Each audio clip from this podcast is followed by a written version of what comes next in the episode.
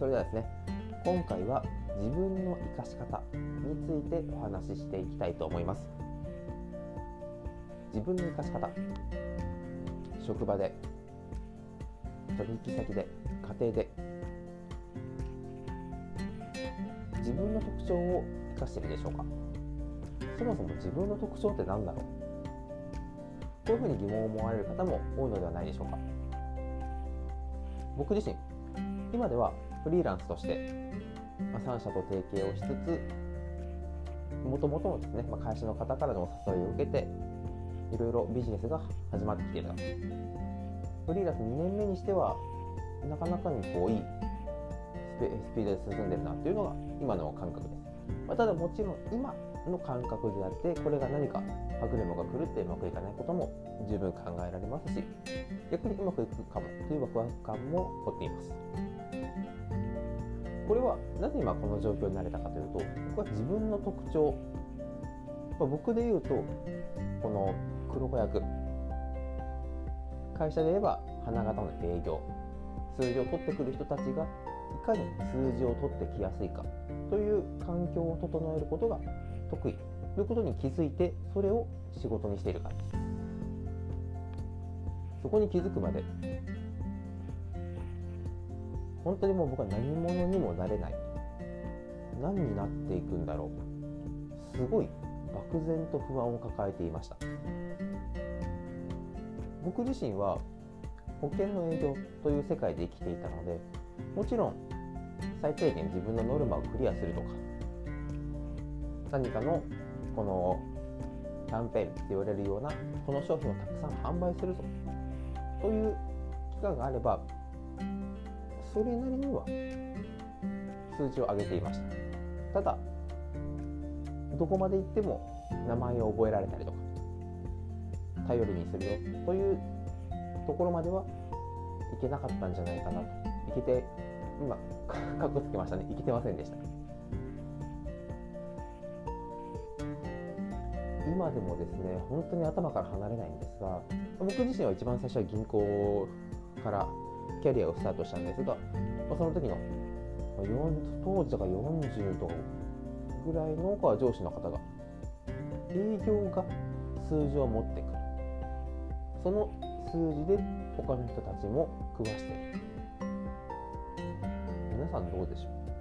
僕はこの言葉が本当に引っかかって10年以上経つんですがいまだに本当にそうなのかなと。もちろん目の前で数字を取ってくる実績を作れるというのは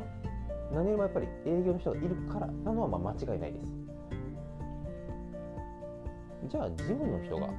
誰一人いなくなった場合その人と同じように活躍できるのか。周りの方がその営業の人が営業に専念できるたびに資料を揃えたり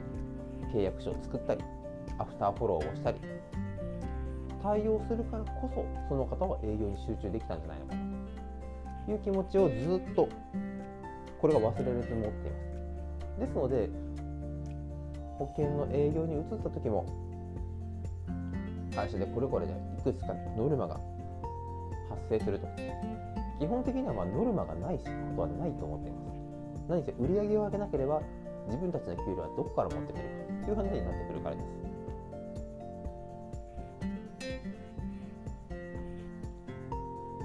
中で改めて自分の役割。皆さん本当に人それぞれ営業一つとっても新規で飛び込みに行くのか既存のお客様にフォローに行くのか事故とか問題が起きた時に対応するのか得意分野分かれています。その方々がみんなまんべんなく平均的に同じことを同じような成果でもちろんそんなスーパーマンがたくさんいる会社は素晴らしいと思います。ただ確率的にそのスーパーマンがどこまでできるか。どんだけ増えるか。と考えた時にやはりそれぞれが一番自分が得意な武器を伸ばしていって苦手な部分に関しては周りにいる他の得意な方に代わってもらう。これが本来の資本主義の形じゃないかなというふうに僕は考えています。なぜならどこまで行っても株式会社というのは利益を求めます利益がなければ従業員の方にお給料を払うことはできないですし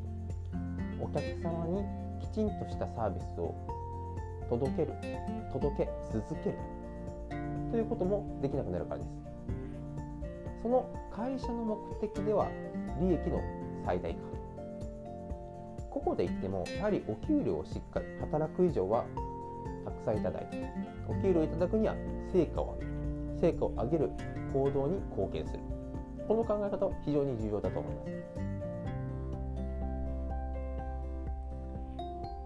意外とですね従業員の方と喋っていくと自分はこういう時に一番この働きやすいなとかストレスないなってことはうすうす分かってる子は新入社員にも多いです。十数人規模の会社でお話ししてもこれが20人規模になっても1桁の零細企業でも変わらないです。ただ良くも悪くも経営者の方は理科が強い。自分をしっかり持っているからこそ会社を作り上げて今までのこう企業業績を上げられてきたと思います。その中でみんながみんな営業で数字を取ってきてしかもその営業の種類は何でもこなして本当にできるでしょうか。今回はちょっとそういった考え方概念の点についてお話しさせていただいたので、まあ、ここまでになるんですが今もですね、まあ、僕のこのチャンネルの中では自分の得意な見つけ方でしたり仕事の成果を上げるための集中ゾーンに入るための方法についても解説していますのでまたこれからもどんどんそういった自分の強み特徴を生かせるそういった考え方について発信していきます。このチャンネルでは AI がどんどん進化していく中で単純作業というものは機械化にどんどん取って代わられてきています。昔は会社だったら安泰大手だったら福利厚生もしっかりしてるから大丈夫と言われていた時代はもうとうに過ぎ上場している会社でも潰れることもあれば海外企業に吸収合併されてしまう。そういった時代になってきました。もともと日本では人口が1億人以上。